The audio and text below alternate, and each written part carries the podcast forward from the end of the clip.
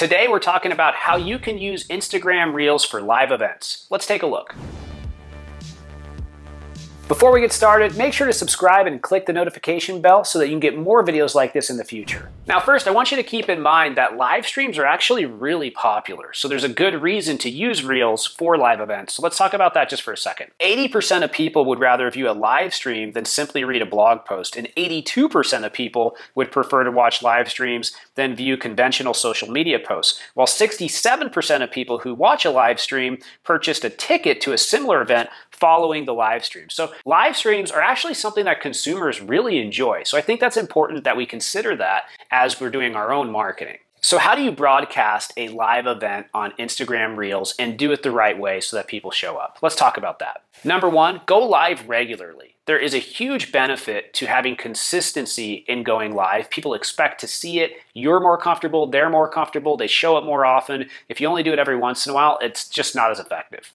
Number two, let your employees share their secret talents with the community. People really like to see behind the scenes and it gives your team an opportunity to promote themselves. Three, prompt your viewers to send questions in via the Q&A stickers. This will allow the event to be much more engaging. Four, make sure you're going live during popular times. If you're going live late at night, early in the morning, a time when nobody's going to be able to consume the content, it simply won't be as successful. Pro tip, make sure to look at your Instagram analytics for the best days and times of the day when people are viewing your content. Item number five, people love it when you host classes, demos, and tutorials. So if you can kind of think about the content you're going to do beforehand and really come in with a orchestrated presentation on one of those things, it's going to go well. Number 6, share inside info.